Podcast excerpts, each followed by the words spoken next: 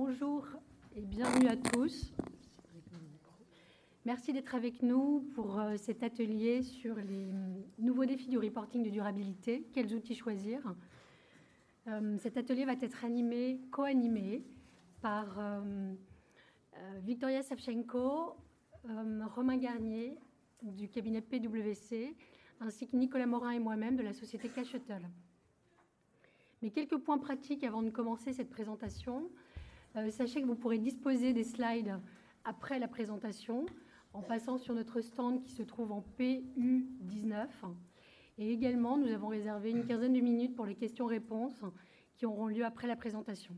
Donc n'hésitez pas, on va faire circuler un micro dans la salle, donc n'hésitez pas à poser toutes vos questions. Victoria, Romain, Nicolas, je vous laisse vous présenter en deux mots. Vas-y, commence. Bonjour à tous, donc Romain Garnier, je suis senior manager dans les équipes de développement durable chez PwC. On accompagne les entreprises sur leur réflexion autour de la stratégie RSE, autour de la transformation de leurs opérations pour intégrer les enjeux de développement durable, des enjeux de vérification aussi. Et je travaille depuis quelques temps déjà sur l'intégration du numérique dans ces enjeux, comment le numérique contribue ou a un impact sur le développement durable, mais aussi comment est-ce que le numérique peut servir les enjeux de reporting. Merci. Bonjour à tous, je m'appelle Victoria Savchenko, donc je travaille dans le département des normes chez PwC. Qu'est-ce qu'on est en train de faire actuellement? Donc, on analyse en détail les normes, les 13 normes de l'EFRAG qui étaient publiées cette année, au mois d'avril. On regarde aussi en détail ce qui se passe aux US, la FCC qui a publié l'exposé de sondage sur le climat.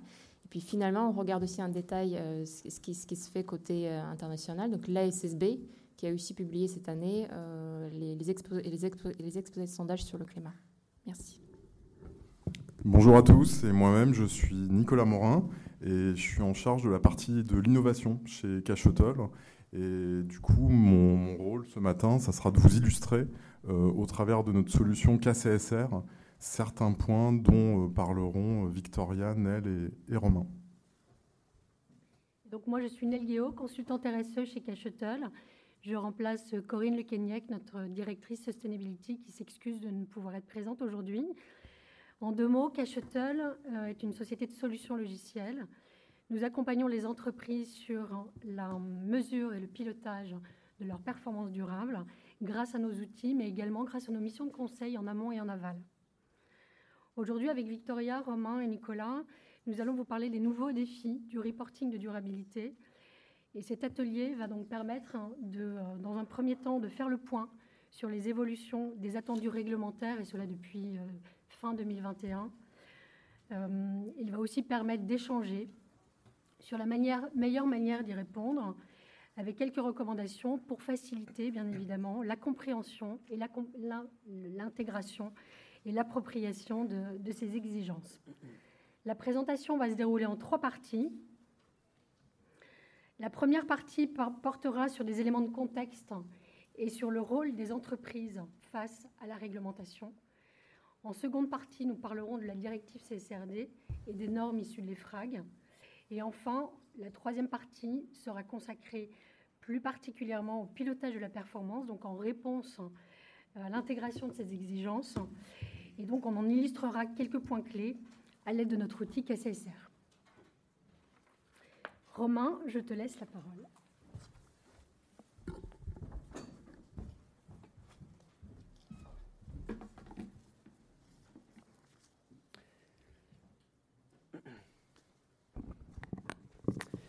Donc, vous m'entendez bien, normalement.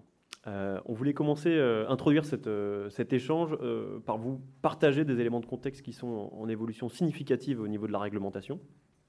Cette évolution, elle est généralisée et elle est mondiale. On voit que cette réglementation, elle évolue du côté des États-Unis, elle évolue du côté de l'Asie et elle évolue aussi de manière significative en Europe. Et c'est ce sur quoi on va zoomer ce matin. Donc l'Europe, elle s'est dotée d'une vision politique, celle d'avoir une Europe neutre en carbone en 2050. C'est vraiment son objectif. Et pour tenir cette ambition, l'Europe a constitué ce qu'on appelle le Green New Deal, qui est une ambition extrêmement forte. Ils parlent même de leur propre Man of the Moon moment. Et donc, le pari que fait ce Green New Deal, c'est de c'est que pour transformer l'économie et la rendre neutre en carbone en 2050, il faut commencer par transformer l'industrie financière et que mécaniquement, la transformation de l'industrie financière va transformer l'économie réelle. La figure de proue de ce Green New Deal, c'est le plan européen de finances durables qui se donne 3 objectifs stratégiques. Et j'en commenterai qu'un ce matin qui finalement est le plus important et résume tous les autres. C'est celui de réorienter les flux de capitaux vers des activités qui sont durables. En quelques mots, pas de RSE, pas d'argent. Et finalement, la volonté politique de l'Europe, c'est vraiment que l'argent aille véritablement vers les activités durables et que progressivement, cet argent devienne plus cher, voire quasiment inaccessible pour les activités qui ne sont pas durables. Il se pose la question de qu'est-ce qu'on appelle une activité durable et le législateur, c'est bien le premier plan d'action que met en place le législateur, c'est de définir, dans le cadre d'un référentiel, ce qu'on appelle les activités durables. Et donc, ce plan finance durable et ses 3 objectifs se déclinent en 10 champs d'action, et j'en commenterai que 3 ce matin pour aller à l'essentiel. Le premier, c'est celui de la taxonomie, et on vient juste de l'évoquer. Cette taxonomie est une nomenclature de l'ensemble des activités économiques qui permet de classifier les activités qui sont durables des activités qui sont non durables. Lorsqu'on parle de durabilité, on entend cette taxonomie, elle sera environnementale, mais elle sera aussi sociale, et elle traitera aussi de la gouvernance. Donc, sur le sujet de la gouvernance, on en est encore assez loin. Sur le sujet du social, la Commission européenne est en train de travailler sur ces critères. Et sur la dimension environnementale, la taxonomie est déjà en œuvre, est déjà opérationnelle sur les entreprises.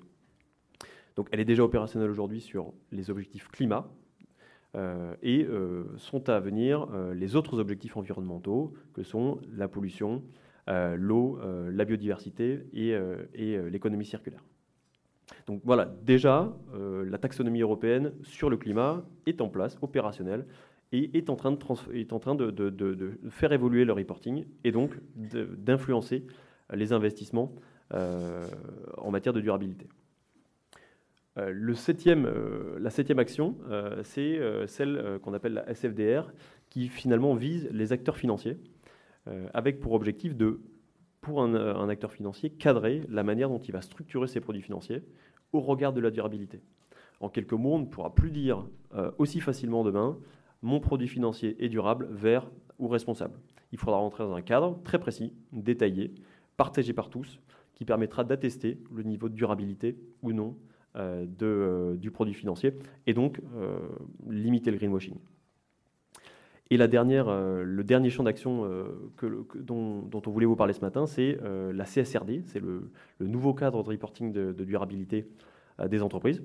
Aujourd'hui, on a la NFRD. Demain, on a la CSRD qui va tout simplement remplacer cette NFRD.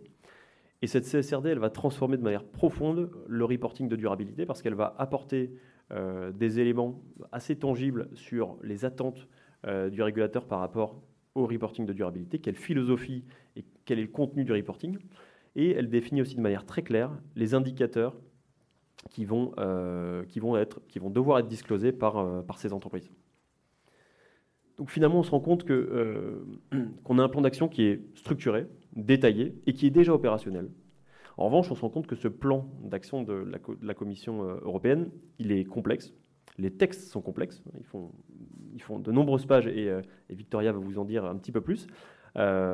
Ces textes, ils se déploient progressivement dans le temps, certains ne sont pas encore construits. Et en plus de ça, les textes, ils se répondent entre eux pour qu'il y ait une cohérence d'ensemble. Et donc aujourd'hui, on a des textes qui sont en cours de déploiement, qui font référence à d'autres textes qui sont à venir. Donc il y a vraiment un besoin de vigilance, de veille et d'anticipation de la part des entreprises pour suivre ces évolutions réglementaires et être prêt lorsque le moment sera venu de s'y conformer. Et peut-être pour revenir sur le sujet de la donnée ESG, on se rend compte qu'il y a une évolution significative du contexte en matière de reporting. Et qu'est-ce que ça veut dire en matière de données ESG ? Quelque part, la fourniture de ces données ESG va demain devenir essentielle pour les entreprises. Elle l'était déjà, elle va le devenir encore plus, parce que les acteurs qui vont faire usage de ces données ESG vont être de plus en plus stratégiques dans l'entreprise. Ça va devenir de plus en plus l'écosystème financier qui va traiter cette donnée.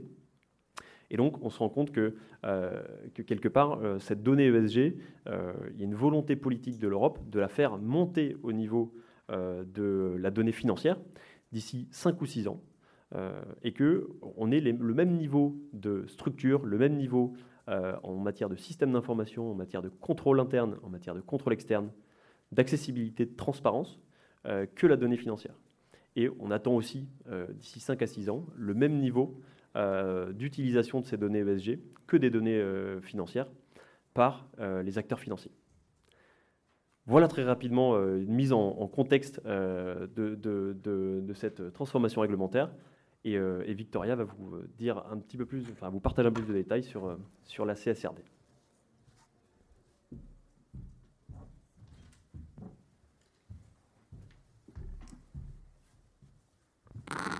Merci Romain. Donc on va démarrer par la CSRD. Donc tout d'abord, le projet CSRD, c'est une directive dont le texte final a été approuvé cet été. Qu'est-ce que ça veut dire pour les pays membres? Ils ont 18 mois pour transposer le texte dans la législation nationale. Qu'est-ce que ça veut dire concrètement pour des entreprises? L'année 2025, l'année du premier reporting de durabilité sur l'année 2024. Et puis, c'est une étape importante parce que la CSRD, elle va faire le lien avec 2 textes européens. Elle va faire le lien avec la taxonomie, une classification des activités vertes. Elle va faire le lien avec le SFDR, dont Romain vous a parlé. Elle va aussi faire le lien avec les normes ESRS. Donc, c'est une abréviation qu'on va souvent entendre parler. Les European Sustainability Reporting Standards, donc les normes de l'EFRAG. Un point avant qu'on passe au slide suivant, car il y a beaucoup de confusion aujourd'hui. La CSRD et les FRAG, donc les normes ESRS, ils clarifient ce qu'une entreprise doit inclure dans son rapport de durabilité. Par exemple, on va demander aux entreprises de publier les objectifs des réductions des émissions pour l'année 2030 ou l'année 2050. Comment ces objectifs sont alignés avec les accords de Paris. En revanche, on ne va pas imposer les objectifs. Donc, si une entreprise n'a pas encore fixé les objectifs de réduction des émissions, elle ne les publie pas. En revanche, il faudra expliquer dans le reporting pour quand ce sera prévu. Voilà, 2 dates importantes à retenir. Donc, la première date, l'année 2025 sur l'année 2024, le premier reporting de durabilité. Ce sera un an plus tard pour les PME. Et puis, côté les FRAG, les ESRS, c'est ce que vous voyez ici. Donc, les ESRS, les FRAG a publié le premier jeu de standards agnostique. Je reviendrai plus tard ce que c'est agnostique. Donc, le premier jeu de standards a été publié cette année, au mois d'avril, les exposés de sondage. Les consultations sont terminées au mois d'août. Les consultations publiques sont terminées. Et puis, le deuxième jeu de standard, le jeu de standard sectoriel, sera publié d'ici 2023. Voilà.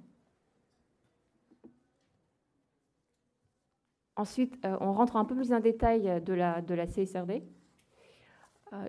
Quelques éléments de contexte avant qu'on démarre. Donc, exactement ce qui a été dit par Romain tout à l'heure.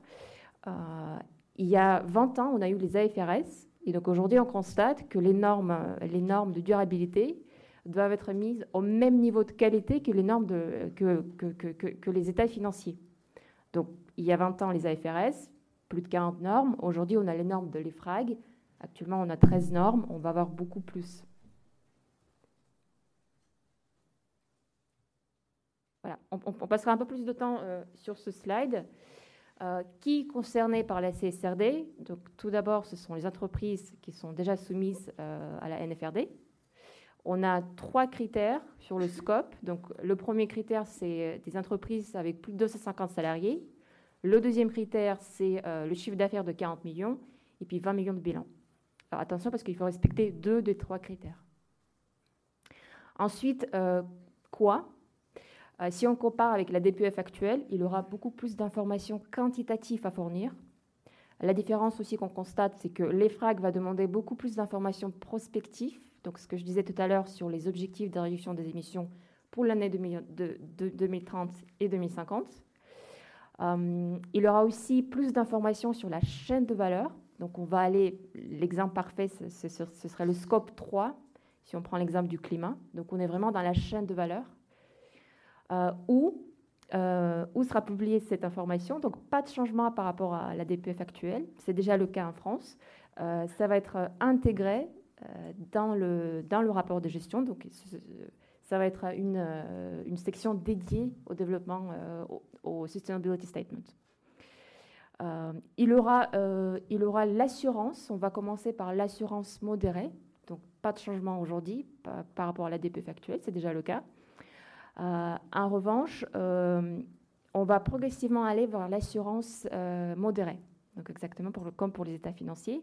La CSRD précise dans le texte que la Commission européenne va travailler sur le standard d'assurance et donc d'ici 2028, on va avoir une assurance modérée pour le rapport de durabilité.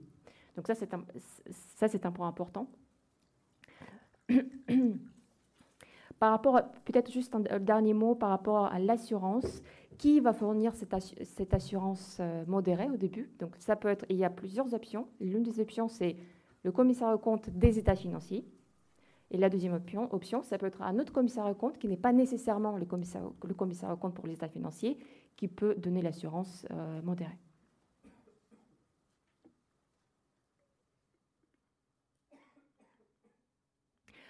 Voilà à quoi ça ressemble le jeu de standard, le premier jeu de standard de l'EFRAG de cette année. Au mois d'avril, ils ont publié 13 normes agnostiques. Donc, qu'est-ce que ça veut dire agnostique? Agnostique, ça veut dire que toutes les normes que vous voyez à l'écran, et on prendra l'exemple du climat, toutes les normes sont matérielles par toutes les entreprises dans tous les secteurs. C'est-à-dire, si on prend l'exemple du climat, ESRS 1, Climate Change, la pollution, l'eau, la biodiversité et l'économie circulaire, ce sont les normes qui doivent être regardées par toutes les entreprises dans tous les secteurs. Donc, il n'y a pas de matérialité à appliquer là-dessus.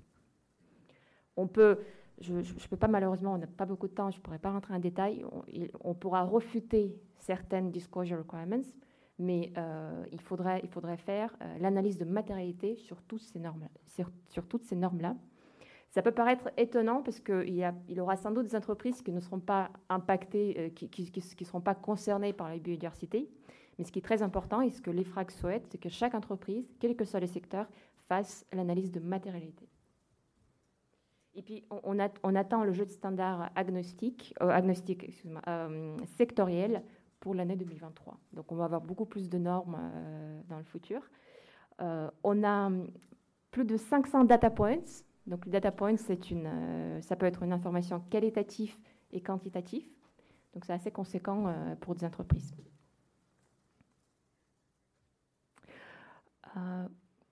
À titre d'exemple, donc ce que vous voyez sur ce slide, ce sont les trois piliers. C'est l'architecture générale pour toutes les normes. Vous allez voir ça pour toutes les normes de l'EFRAG. On va commencer par le pilier 1, donc c'est la stratégie, la gouvernance, la materiality assessment. Donc c'est là où on va vraiment évaluer si le sujet de la biodiversité, par exemple, est important et matériel. Ensuite, dans le pilier 1, on va aussi, si on prend l'exemple du climat, parler du plan de transition. Donc, quels sont nos objectifs par rapport au climat? Dans le pilier 2, les politiques, les objectifs, les plans d'action. Donc, dans ce deuxième pilier, on va fixer les objectifs. On va présenter les plans d'action avec les CAPEX, avec les ressources financières pour chaque plan d'action. L'EFRAG va quand même demander une certaine granularité dans les plans d'action. Ce qui est différent par rapport à la DPEF actuelle. Et puis, dans le troisième pilier, qui est finalement très quantitatif, qui ressemble beaucoup à ce que les entreprises publient déjà dans la DPEF, c'est dans le troisième pilier, on va mesurer le progrès. Et ce qui est très important, et l'EFRAG met beaucoup l'accent là-dessus, c'est qu'il y a une cohérence entre les trois piliers.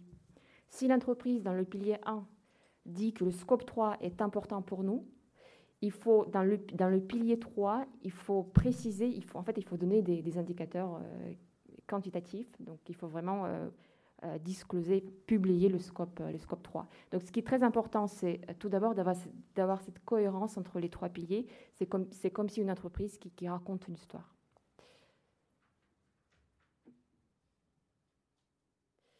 Quels sont les principaux challenges qu'on constate aujourd'hui, effectivement? Donc, beaucoup d'entreprises trouvent que le timing est un peu serré parce qu'il faut préparer le premier reporting de durabilité pour 2025, à 2025, il faut le publier sur l'année 2024. Pour les PME, ce serait un an plus tard. Voilà, donc plus de 500 data points à fournir. Beaucoup d'informations n'existent pas aujourd'hui. Sur les sujets, surtout sur le sujet d'environnement, il y a beaucoup de nouvelles informations aujourd'hui. Ensuite, la collecte des informations. Vu que l'EFRAG demande l'extension de la chaîne de valeur, donc en fait, les entreprises vont devoir screener tout ce qui se passe chez les fournisseurs qui sont, encore une fois, matériels. Donc, on est vraiment dans les termes qui ne sont pas clairs aujourd'hui pour nous tous. Et puis, il y a aussi un besoin méthodologique, car l'EFRAG demande de préparer des métriques, des indicateurs, sans forcément expliquer comment des entreprises peuvent le faire. Donc, il y a de nouveaux termes qui apparaissent. Si on prend l'exemple du climat, l'EFRAG demande des locked-in emissions, donc ce sont les émissions futures que l'entreprise va avoir, sans forcément expliquer comment on va le faire. Est-ce qu'il faut se référencer au GHG protocole? Est-ce que l'entreprise peut utiliser sa propre méthodologie? Donc, il y a beaucoup d'incertitudes là-dessus. Et pourquoi c'est important, cet accompagnement méthodologique? Parce qu'on va pouvoir comparer les reportings de durabilité entre les entreprises. Et puis, bien sûr, anticiper. Anticiper, regarder déjà ce qui se passe, regarder déjà des informations qui existent au niveau de durabilité, comparer entre ce qui est demandé par les frags et puis commencer à préparer.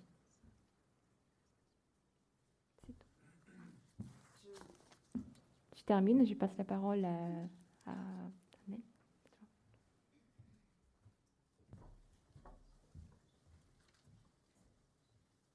Merci Victoria, merci Romain de nous avoir fait ce rappel très utile sur les enjeux et les éléments d'actualisation relatifs à la réglementation. Avant de passer la parole à Nicolas, qui va vous montrer effectivement comment les outils leurs bénéfices vont permettre effectivement d'accompagner les entreprises au mieux dans cette démarche et cette évolution. Je voudrais faire un focus sur 3 points. Le premier point, c'est quelles sont les différentes étapes nécessaires à une démarche de reporting de durabilité réussie. Le deuxième point, c'est de porter notre attention sur le niveau de maturité des entreprises qui est assez inégal. Et enfin, le troisième point, ça va être de poser les défis à relever pour y répondre.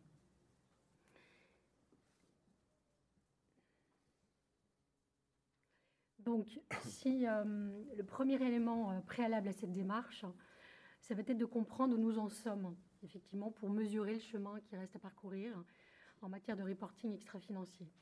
Globalement, on connaît les évolutions attendues. Marion et Romain et Victoria, viennent de nous le rappeler.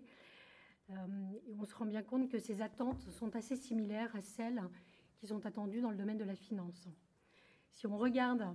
et si on regarde la pyramide des besoins que vous avez là sur cette slide, on se rend compte que ce processus est progressif et nécessite de passer par différentes étapes.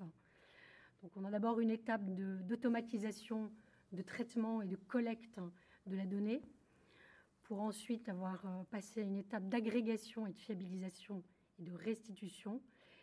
Mais aussi, cette donnée, il faut la partager, la tracer, pour ensuite pouvoir la valoriser, avec un objectif final qui va être de piloter et de transformer la performance extra-financière des entreprises. Et un point important à mentionner pour que ces différentes étapes soient réussies, ça va être d'impliquer l'ensemble des collaborateurs de l'entreprise et à tous les niveaux, à toutes les mailles de l'entreprise, de façon à ce que la remontée d'informations soit efficace, fluide et qu'il n'y ait aucune rétention.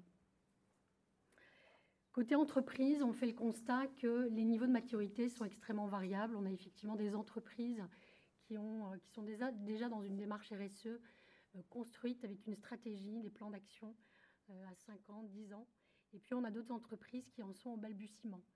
Et au milieu, on a des entreprises qui ont posé des actions, qui ne sont pas forcément structurées et organisées dans une stratégie. Donc, le grand défi à relever par rapport à tout ça et par rapport à cette réalité, Ça va être donc, dans un premier temps, de faire face à la spécificité de cette donnée. Donc en effet, ces données ont le mérite. Quand elles ont le mérite d'exister, elles sont souvent de nature et de qualité assez hétérogènes.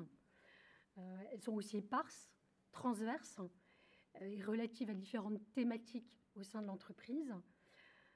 Donc il va falloir aller la chercher, aller se frotter aux différents départements et donc à leur système d'information existant pour collecter au mieux cette donnée. Et on l'a vu, vous avez vu que le volume d'informations va grandir et donc il va falloir se structurer le plus possible et fluidifier les process. Sur le sujet de du processus de collecte et de traitement de la donnée, donc ça c'est un deuxième défi important à relever.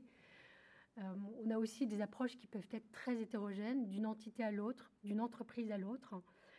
Et donc, effectivement, il y a un travail à mener en amont pour structurer et fluidifier la remontée d'informations et les opérations.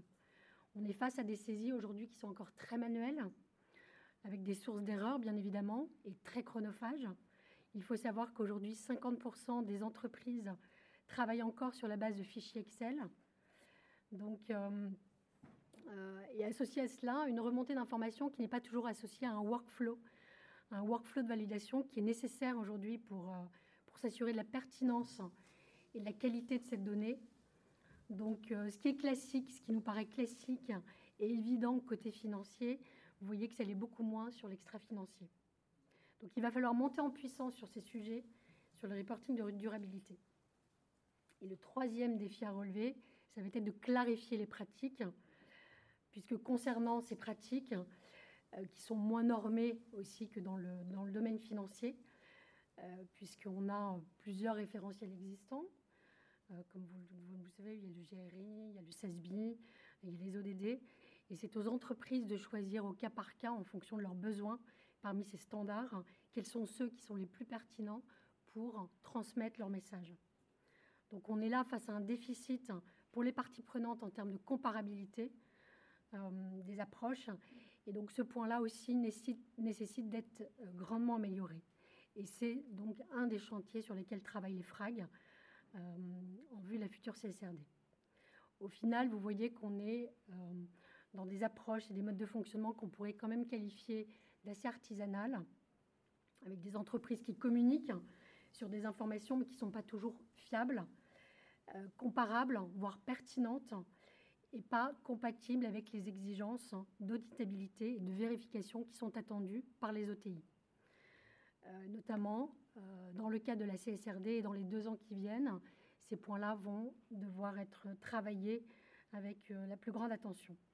Donc aujourd'hui, ce qu'on recommande, c'est effectivement de professionnaliser les pratiques, c'est d'aller vers plus de rigueur et plus d'organisation, pour arriver à tenir l'objectif qui a été fixé aux entreprises, de mesurer de manière efficace leur performance durable.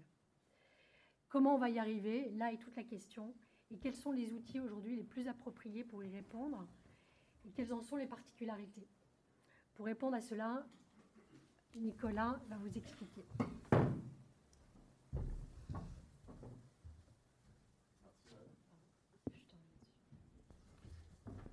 Alors en effet, je vous propose de vous illustrer ce qu'on vient de voir rapidement, en quelques minutes, via notre solution KCSR.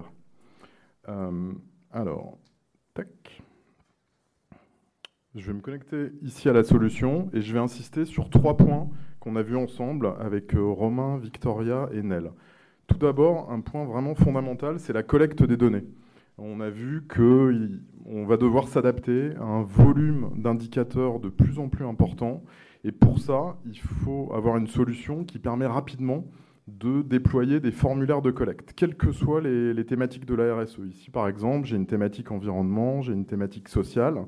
Et sur chaque indicateur, les contributeurs vont pouvoir accéder à la donnée, voir l'historique sur chaque indicateur, voir la tendance, l'objectif à atteindre, et ils vont pouvoir renseigner des informations quantitatives, des informations qualitatives, avec ici, vous voyez un éditeur de texte riche, et ajouter des pièces jointes. Donc ça, c'est fondamental. Il faut que ça soit simple, que la collecte soit simple, quels que soient les indicateurs sur lesquels on va devoir travailler. Un autre versant de ce point-là, bien sûr, c'est l'administration. sur les indicateurs, il faut être complètement autonome. Sur chacun des thèmes que vous allez aborder et sur lesquels vous allez travailler, vous devez pouvoir de façon autonome ajouter des indicateurs. Par exemple ici, sur cette thématique, je crée un nouvel indicateur et je vais pouvoir tout renseigner. Les libellés, les descriptions de l'indicateur dans différentes langues. Je vais pouvoir préciser s'il s'agit d'une donnée qui est saisie par le collaborateur ou bien qui est calculée à l'aide d'une formule de calcul. Je vais indiquer le type de réponse attendue. Est-ce qu'il s'agit d'un fichier? Est-ce qu'il s'agit d'une donnée numérique ou bien du texte? Et puis, la catégorie d'unité avec laquelle on va travailler. Et là, il faut pouvoir vraiment avoir tout le panel des unités dont on peut avoir besoin. Est-ce que l'unité sera modifiable, par exemple, par le collaborateur? Quelle est la fréquence par défaut de la collecte? Est-ce qu'on va travailler à la maille mensuelle, trimestrielle ou annuelle? Et puis je dois pouvoir, on en a parlé tout à l'heure, je dois pouvoir me relier à des référentiels. On parlait de plus de 500 data points, il y a beaucoup de référentiels existants, il faut pouvoir taguer les indicateurs. Alors ici c'est simple, par exemple je vais taguer cet indicateur en GRI 4 et DPEF. Ça va me permettre par la suite d'exporter tous les indicateurs par rapport à un tag donné, dans un format Excel. Et puis enfin, on a différentes options, par exemple, est-ce que des options qui concernent les incertitudes, et puis on peut indiquer un référent métier. Donc vous voyez, c'est un bon exemple de ce que doivent proposer les outils modernes. Il faut vraiment une autonomie et une certaine profondeur dans la création de ces indicateurs. Deuxième point que je voulais aborder, on en a parlé tout à l'heure, Victoria et Romain l'ont bien défini, on se rapproche de plus en plus des standards du reporting financier.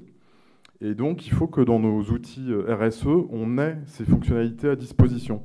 Je vais vous montrer un exemple avec une piste d'audit. On en a parlé tout à l'heure. Alors, une piste d'audit, concrètement, à quoi ça doit ressembler? Ça doit ressembler à ça. On a la liste des indicateurs avec les unités, les données qui ont été remontées, les commentaires éventuels. Est-ce qu'il y a des justificatifs qui ont été apportés sur ces indicateurs? Quelle est l'origine de l'indicateur? Alors ça peut être aussi bien une donnée saisie, importée. Par exemple, ici, on voit qu'elle a été extrapolée et on voit la méthode d'extrapolation qui a été utilisée sur cet indicateur. Est-ce qu'il y a des alertes qui ont été déclenchées? Et puis, on a vraiment la traçabilité. Qui a validé la donnée et à quel moment? On peut avoir des informations complémentaires avec toutes les étapes de validation pour voir par qui la donnée a été validée. Et quand les données ont été clôturées, on peut être amené à réouvrir, à faire des ajustements sur des données qui ont déjà été clôturées. Donc là aussi, il faut une piste d'audit. Qui a fait la demande d'ajustement? Qui l'a validée? À quel moment ça a été fait? Et quelles sont les valeurs qui ont été ajustées? Et toutes ces informations-là qu'on a dans la piste d'audit, il faut d'une part pouvoir les exporter vers Excel. C'est le bouton que vous voyez ici à gauche. Et il faut, d'autre part, pouvoir exporter toutes les pièces jointes. Parce que quand l'auditeur va venir, c'est des informations qui vont être demandées et il faut pouvoir les produire rapidement. Enfin, pour terminer avec cette courte démo, je voulais insister sur un troisième point. Il faut vraiment des outils modernes. Un outil moderne, qu'est-ce que c'est? C'est un outil qui va vous permettre de restituer la donnée selon différentes thématiques facilement, d'avoir accès à l'information facilement, par exemple ici sur des données sociales. Je vous montre un autre exemple sur les données liées aux émissions. Et l'outil doit être flexible. Par exemple, ici, je souhaite visualiser les 3 scopes. J'ai mon détail des postes d'émission. Et si je souhaite retravailler la donnée, il faut qu'en un clic, comme ici, je puisse exporter ce que j'ai là à l'écran vers un fichier Excel et retrouver dans Excel le tableau tel qu'il était avec des données numériques sur lesquelles je vais pouvoir travailler directement depuis mon Excel. Autre exemple, si je souhaite visualiser ces informations dans un format graphique sous forme de data viz, je dois pouvoir rapidement le faire, switcher et passer en mode graphique pour avoir tout le détail des émissions dans ce format-là, que je vais pouvoir réutiliser. Si demain j'ai une présentation à faire, je vais pouvoir télécharger l'image, la récupérer en un clic et l'intégrer dans une présentation type PowerPoint. Il peut y avoir également des formats techniques qui sont demandés, comme ici les formats de l'ADEME. Et puis enfin, je vous montre un dernier exemple avec un rapport complet. Donc ça aussi, les outils doivent vous le proposer. On doit pouvoir générer en un clic un rapport. Ici, je vous le montre sur un rapport BGS, avec une mise en page complète Et dans ce rapport, eh bien, on va retrouver tout ce qu'on a vu. On va retrouver les graphiques, on va retrouver les tableaux avec tout le détail des émissions. Et puis, poste par poste, on va retrouver le détail avec les données qui sont injectées dans le rapport au moment où je le génère. Et puis ici, vous voyez dans le template, il y a des zones qui ont été prévues pour qu'on puisse compléter ces informations-là. Donc voilà, en résumé, vous voyez qu'il y a plein de fonctionnalités que les outils doivent d'ores et déjà vous proposer. J'en ai montré quelques-uns, mais il y en a vraiment beaucoup. Et donc voilà, Nel le disait, je vous invite à venir sur le stand PU19 et on pourra échanger et vous montrer d'autres choses. On passe aux questions, je pense. On a peut-être 2-3 minutes. Après, bien sûr, on pourra continuer sur le stand.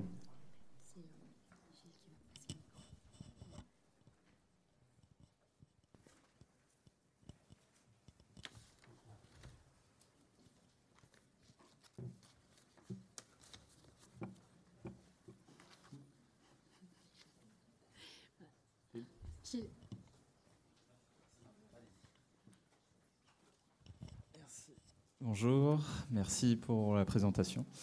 Moi, j'avais juste une question sur notamment le bilan carbone. Est-ce qu'il faut, dans la partie logicielle, est-ce qu'il faut intégrer les données calculées ou est-ce que le logiciel permet de calculer, par exemple en rentrant des données kilomètres, est-ce que ça calcule l'impact carbone ?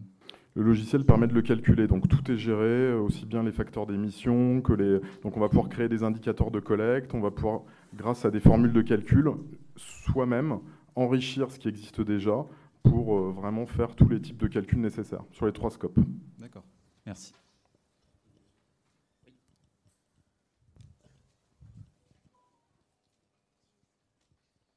Bonjour, merci également pour la présentation. Je voulais savoir, est-ce que l'outil peut être connecté à un cube, par exemple ? Est-ce qu'on peut mettre à jour directement les données au quotidien, admettons, ou au mois ou au trimestre, peu importe ? Alors oui, je précise qu'il y a déjà un cube sur cette plateforme, donc on a déjà toutes les fonctionnalités multidimensionnelles qu'on peut trouver dans des cubes type Hyperion S-Base ou TM1, et on sait se connecter également. Donc dans la plateforme, il y a ce qu'on appelle un ETL, Extract, Transform, Load, qui permet de se connecter à tout type de données. Donc on peut passer par des API, des web services, des fichiers plats, des requêtes SQL, dans les 2 sens, en entrée comme en sortie. Et donc oui, on peut communiquer par des cubes. On met en place ce qu'on appelle des demi-interfaces.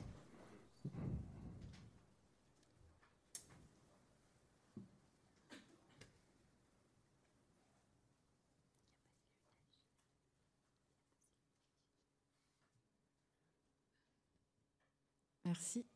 Combien ça coûte ? Justement, nous avons notre directeur commercial qui est juste... Alors, on a une tarification qui est simple et qui s'appuie à la fois sur un site dont vous allez pouvoir faire l'acquisition, et ensuite, c'est en fonction du nombre de collaborateurs qui va pouvoir accéder à la solution. Donc, on a des tarifications qui sont en fonction des besoins, qui peuvent aller de 20 000 euros jusqu'à 50 000 euros, 100 000 euros, en fonction des besoins et du nombre d'utilisateurs dont vous avez besoin.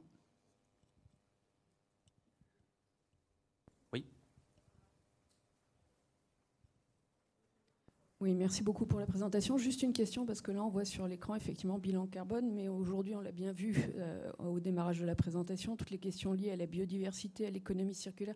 Comment vous traitez ça dans l'outil ou... Voilà, c'était... Alors, il y a plein de choses qu'on peut vous montrer. Donc là, peut-être pour aller plus loin, je vous invite à venir. On est là pendant les 2 jours sur notre stand et on pourra vous montrer, vous expliquer plus en détail. Oui ?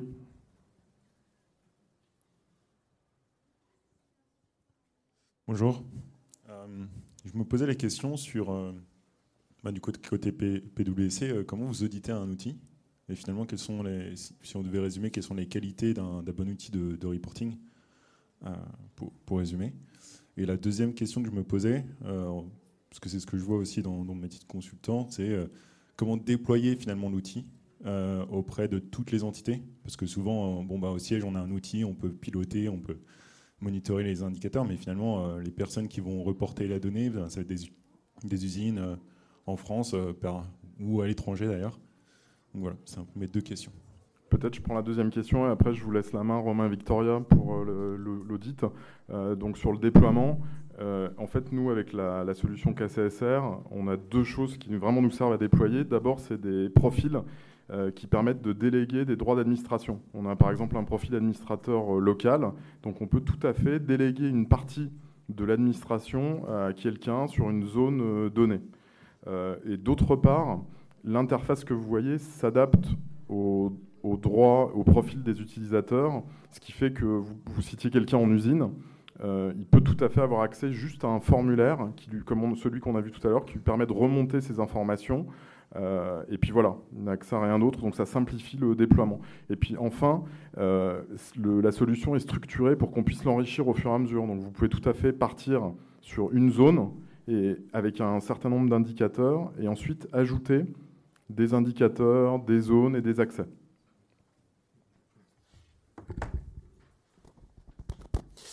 Et pour la première question sur l'audit, en fait, on travaille avec, enfin, on peut être sollicité par des entreprises pour les aider à s'assurer que leur méthode de calcul, suivant les indicateurs, parce qu'on parle de bilan carbone, mais il y a aussi un tas d'autres indicateurs, comme on vient de dire, sont en phase avec les méthodologies qui font référence. Et donc là, c'est des études assez classiques où on va regarder la méthodologie de calcul.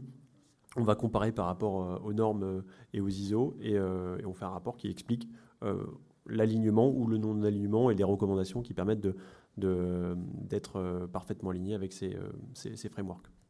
Et d'ailleurs, Romain, pour compléter ce que tu dis, on a un accès dans la solution auditeur, ce qui permet aux auditeurs d'accéder directement et puis du coup de pouvoir voir les données sans solliciter forcément l'équipe. Bonjour. Merci pour la présentation. On voulait bien comprendre, parce qu'on a l'impression que ça concerne les activités ici en France ou les bâtiments, le personnel ici. Nous, on a un business model qui est de l'import. On importe de nombreux produits en Chine, en grand import. Et on voulait savoir comment quantifier, avoir la donnée, en fait. Est-ce que vous proposez des solutions par rapport à ça ? Ça nous paraît très complexe, on ne sait pas trop comment aborder ça. Voilà. Merci. Alors aujourd'hui, je répondrai qu'on a un fonctionnement qui est très adaptable, dans le sens où c'est basé sur une plateforme qui permet de s'adapter à votre process actuel. Si aujourd'hui, il y a des choses que vous gérez dans Excel avec un process très spécifique, on a la capacité d'adapter la solution à votre process. Et c'est par exemple ce qu'on fait pour une grande banque, pour la partie investissement d'une grande banque française qui a personnalisé la solution pour ses investisseurs, pour qu'ils puissent faire du rating sur les sociétés en portefeuille. Donc on part vraiment d'une plateforme technique, d'un applicatif qui est modulable, et on l'adapte à vos besoins. Donc on sait répondre et on se base concrètement comment est-ce qu'on fait. On fait des ateliers où on regarde comment vous travaillez aujourd'hui, quels sont les outils que vous utilisez, et on les industrialise dans notre plateforme. Voilà, on vous remercie. On va être obligé de clôturer parce que ça pousse derrière. Merci beaucoup pour votre attention. Merci. Juste une dernière chose pour ceux d'entre vous qui souhaitent récupérer les slides. Donc, on est à votre disposition pour noter vos coordonnées et vous les adresser sur le stand PU 19.